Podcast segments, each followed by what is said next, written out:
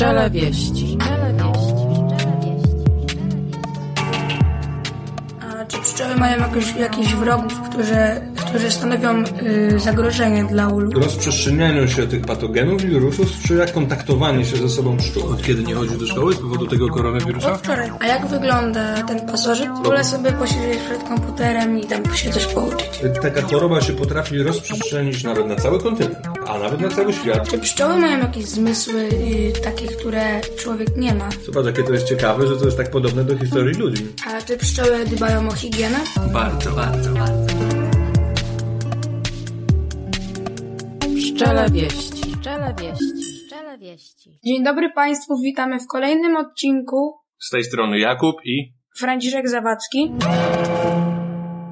Dzisiaj porozmawiamy sobie o następnym etapie rozwoju rodziny pszczelej. Rodziny pszczelej pszczoły miodnej. Poprzednim razem, czyli w pierwszym odcinku rozmawialiśmy o wiośnie, o właściwie to o przedwiośniu, o obudzeniu się pszczół do życia, o pierwszym oblocie i ich problemach z warozą. Dzisiaj porozmawiamy sobie o intensywnym rozwoju pszczół do życia, czyli o późniejszym etapie, o pełnym rozkwicie wiosny, o ciepłej pogodzie, o pierwszych pożytkach.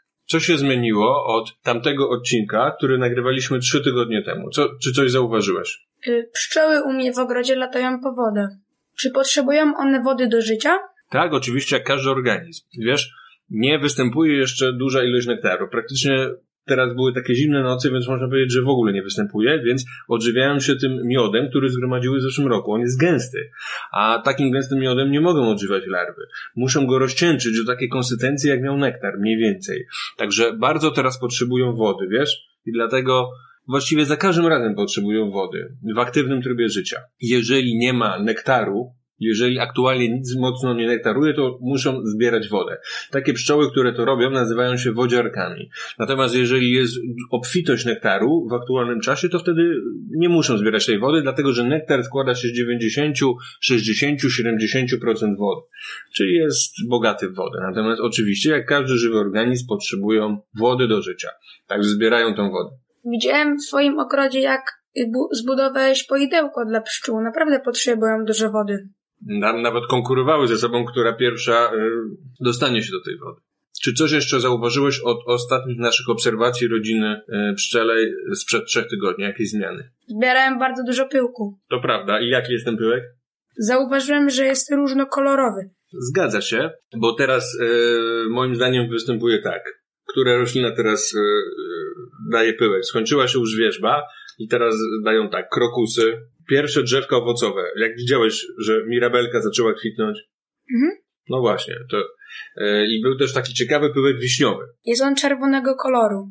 Tak, tak, a najwięcej było odcieni żółtego. Także y, o czym to świadczy? O tym, że następuje wewnątrz gniazda w ulu intensywny rozwój rodziny pszczelej, bo potrzebują tak, zwiększonej ilości wody i zwiększonej ilości pyłku. A po co jest ten pyłek? To już wyjaśniliśmy sobie, pamiętasz? Mhm. Po co? Żeby larwy miały jedzenie. Tak, dokładnie. A ten świeży pyłek szczególnie lubią. Jeśli mają wybór pomiędzy starym, zeszłoroczną pierzgą, a świeżym pyłkiem, to wolą świeży pyłek. Dlatego jak tylko się pojawi świeży pyłek, to intensywnie zbieraczki ten pyłek zbierają. E, I to są cały czas pszczoły zeszłoroczne, które zbierają ten pyłek, wiesz? Czy są takie samice, które nie chcą zbierać tego pyłku?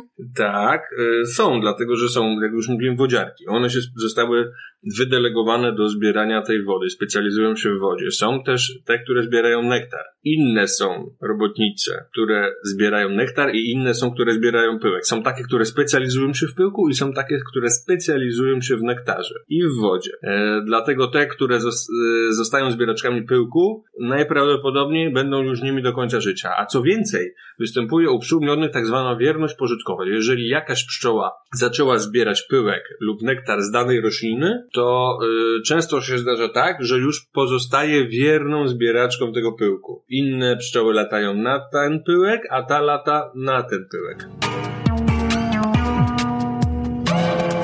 Czym odżywiają się pszczoły podczas zbierania nektaru? Tym nektarem, który wzięły ze sobą, bo zawsze muszą wziąć ze sobą jakiś zapas, żeby mieć po prostu na ten lot, który jest bardzo energetyczny. W woreczku? Yy, wolu, tak, a później go po prostu połykają. Sam lot jest bardzo energetyczny, potrzebuje dużej ilości energii, więc muszą mieć za, zawsze zapas tego nektaru, czy tego rozcieńczonego miodu, ale odżywiają się też tym mm, nektarem, który zbierają w międzyczasie, więc jest taka zasada, że im dalej poleci pszczoła, po ten nektar, tym mniej tego nektaru zapasowego może przynieść z powrotem do ula. To jest logiczne, zobacz, bo im dalej polecie, na przykład 4-5 kilometrów, tym na powrót, na lot 4-5 kilometrowy musi zużyć ten nektar, który pozbierała, czyli mniej go może przywieźć. Nie dla- może dolecieć do kwiatka, ze- zebrać ten pyłek i jednocześnie pyłek, który dalej jest na kwiatku, odżywić się im? Czekaj, teraz rozmawiamy o nektarze. Musi też odżywiać się nektarem podczas lotu. I zobacz, że no pojemność z tego wola ma ograniczoną. Także im dalej leci, tym więcej zużywa tego nektaru. Więc nawet jeśli jedna pszczoła poleci 500 metrów od ula, a druga 4 kilometry, to ta, która będzie wracała 500 metrów, będzie dużo mniej potrzebowała go na sam powrót. Nawet jeśli obydwie zjadły tyle samo, to ta, która przyleci z 4 kilometrów, będzie miała mniej tego nektaru. Czy teraz jest to dla Ciebie zrozumiałe? Tak. Dzisiaj byliśmy na przeglądzie pewnego ula i mam trochę pytań. Jasne, dawaj, po to tutaj jestem. Co się stanie, gdy umrze królowa, a rodzina pszczela nadal będzie chciała składać jaja? Tak, bo dzisiaj mieliśmy właśnie taką sytuację, e, robiliśmy, robiliśmy przegląd ula, który e, najprawdopodobniej niestety stracił swoją królową. Widzieliśmy tam już jajka i właśnie nie mam do końca pewności, czy pojawiły się tam tak zwane trutówki. Generalnie jest tak, jeżeli jakaś rodzina straci matkę z jakichkolwiek powodów, to ma możliwość wyhodowania sobie nowej. Specjalnie karmi wtedy swoją larwę, dłużej karmi mleczkiem, dłużej karmi takim powiedzmy drogocennym pokarmem, e, który powoduje, że ta e, larwa wyrośnie, zamieni się na królową, a nie na zwykłą robotnicę. Ale może się tak zdarzyć z jakichś powodów, że nie zdąży wychować tej matki. Nie wiem, będzie na przykład za zimno, albo matka, która była wyhodowana, nie wróci z lotu godowego, bo zje ją ptak, także inne przypadki. Może być to z powodu choroby. Pszczelarz to nazywa, że zostanie osierocona podwójnie, czyli nie ma królowej i nie ma z czego wychować nowej królowej, to powstają tak zwane trutówki, czyli zwykłe robotnice też zaczynają składać jaja. I Czyli e, zaczynają się odżywać tym mleczkiem. tak, między sobą się odżywiają mleczkiem i to powod stymuluje je do składania jaj. Z tym, że jest pewien szkopu, bo pamiętaj, że zwykłe robotnice nie są zapłodnione, bo nie były nigdy nigdy na locie godowym. W związku z tym one, w związku z tym one mogą składać tylko jaja niezapłodnione. Tak to jest u pszczół urządzone, że jest determinacja płci, czyli mówiąc prostym językiem, mechanizm, który decyduje o tym, czy powstanie chłopiec i dziewczynka, zależy od tego, czy jajeczko jest zapłodnione, czy niezapłodnione. Czyli one mogą tylko składać jajeczka na trutnie, na samce. Czyli ta rodzina e, prędzej czy później padnie, dlatego że będą się rodziły same trutnie. Ale oczywiście te trutnie będą miały szansę przekazać swoje geny do następnego pokolenia i w tym sensie ta rodzina nadal może zaliczyć sukces ewolucyjny. Widziałeś dzisiaj te trutnie w tej rodzinie, w tej Tak. małej rodzinie. Mimo wszystko, że jest osierocona, to były w niej trutnie. No właśnie.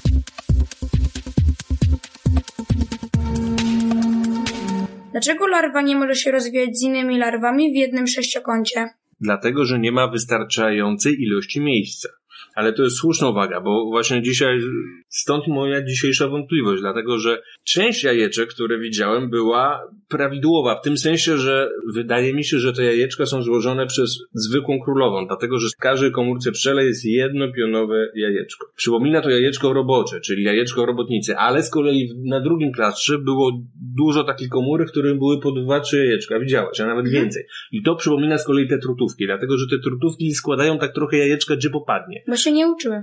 No to prawda.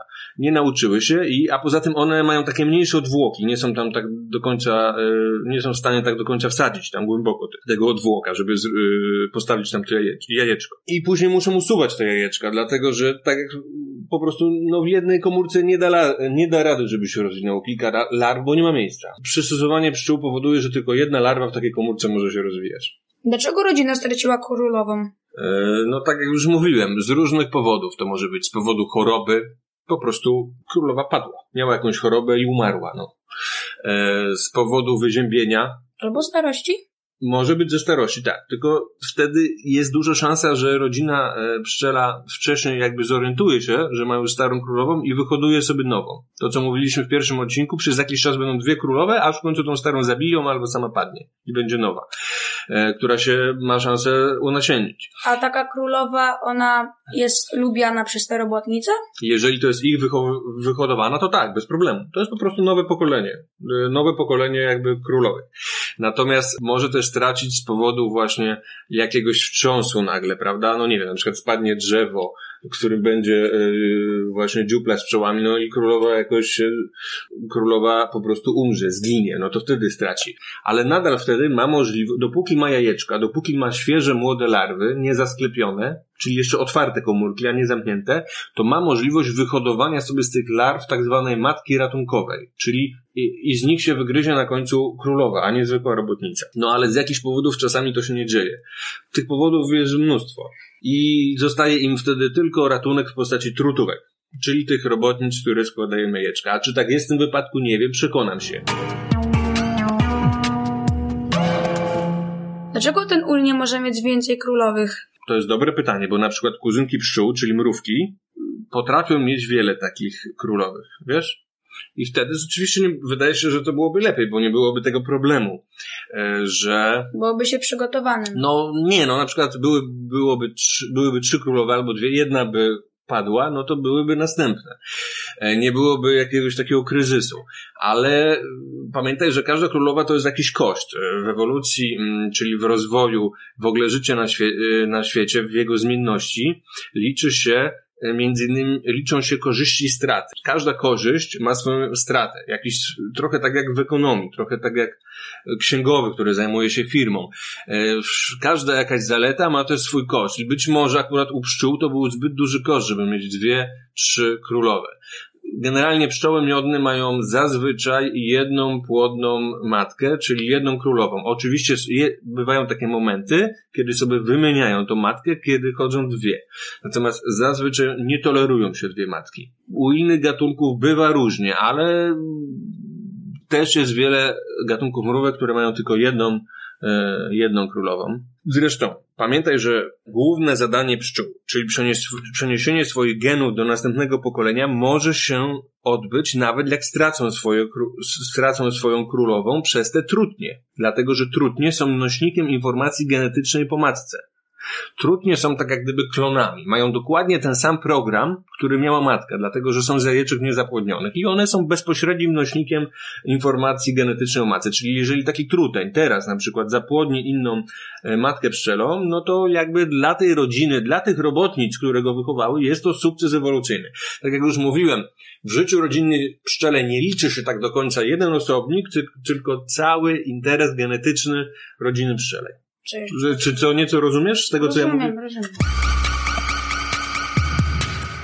Jaki zapach uwielbia pszczoła? Hmm, trudno powiedzieć, e, ponieważ prawdopodobnie preferuje tak dużo zapachów, więc zdecydowanie łatwo powiedzieć, których nie toleruje. Mogę ci powiedzieć, jakie zapachy pszczoły drażnią. Na przykład drażni ich zapach konia, gdzieś blisko pasieki. Często tak, często jest tak, że jeżeli ktoś e, ma konie gdzieś w pobliżu, to e, pszczoły atakują tego konia. Hmm? Bo przy ostatnim przeglądzie Ula w pierwszym odcinku pryskałeś nas miętą. Tak, mięte, mięta jest dla nich troszeczkę odstraszająca. Nie reagują na nią źle, ale używam ją dlatego w tym spryskiwaczu, dlatego że schodzą niżej. Trochę tak zachowują się jak pod wpływem dymu, że jakby ich odstrasza, ale są też zapachy, które lubią, to prawda, które my akurat znamy ludzie dosyć, dosyć dobrze, czyli to jest mięta, yy, przepraszam, czyli to jest melisa. Można dodać trochę do wody, do spryskiwania mm, kilka kropel olejku melisowego, one go lubią. Nawet to ich uspokaja, tak jakby siadają na rękawice czy rękach, które mają zapach tego olejku i normalnie zaczynają spijać tę wodę. Yy, drugim takim olejkiem, które bardzo lubią jest olejek z trawy cytrynowej. A to dlatego, że ten olejek przypomina zapach, jaki wydziela matka pszczela. Wiesz? Matka pszczela, której zapach, tak zwana substancja mateczna, spaja całą rodzinę e, pszczelą w jedność, w jedność biochemiczną, w jedność chemiczną, feromonową. Takich alegorii by można użyć, czyli takich przenośni, mówiąc prostszym językiem. I, I ten zapach przypomina zapach pewnej substancji, która też się znajduje w tej substancji matecznej, która jest tak naprawdę zbiorem wielu substancji chemicznych. I, i pszczelarze często używają właśnie tych e, zapachów, żeby jakby uspokoić pszczoły, a żeby je, albo żeby je zachęcić, żeby spowodować, że mm, żeby przyleciały do tego miejsca. Jest wiele zapachów, które lubią, można by wymieniać jeszcze więcej olejków, ale łatwiej zawsze powiedzieć, które nie lubią, dlatego że widać to bardzo dobrze, bo stają się po prostu agresywne, wredne. Na dzisiaj już mi się skończyły pytania. No dobrze, to pożegnamy się z Państwem. Do usłyszenia w następnym odcinku. Pamiętajcie, żeby dać lajka, suba, łapkę w górę i Dzwoneczek. To właśnie, na YouTubie, ale także subskrybować nas na kanałach podcastowych, takich jak Spotify, Anchor, iTunes, Google Podcast i tak dalej, i tak dalej. Na smartfonie na pewno sobie to znajdziecie, wpisując po prostu Pszczele wieści.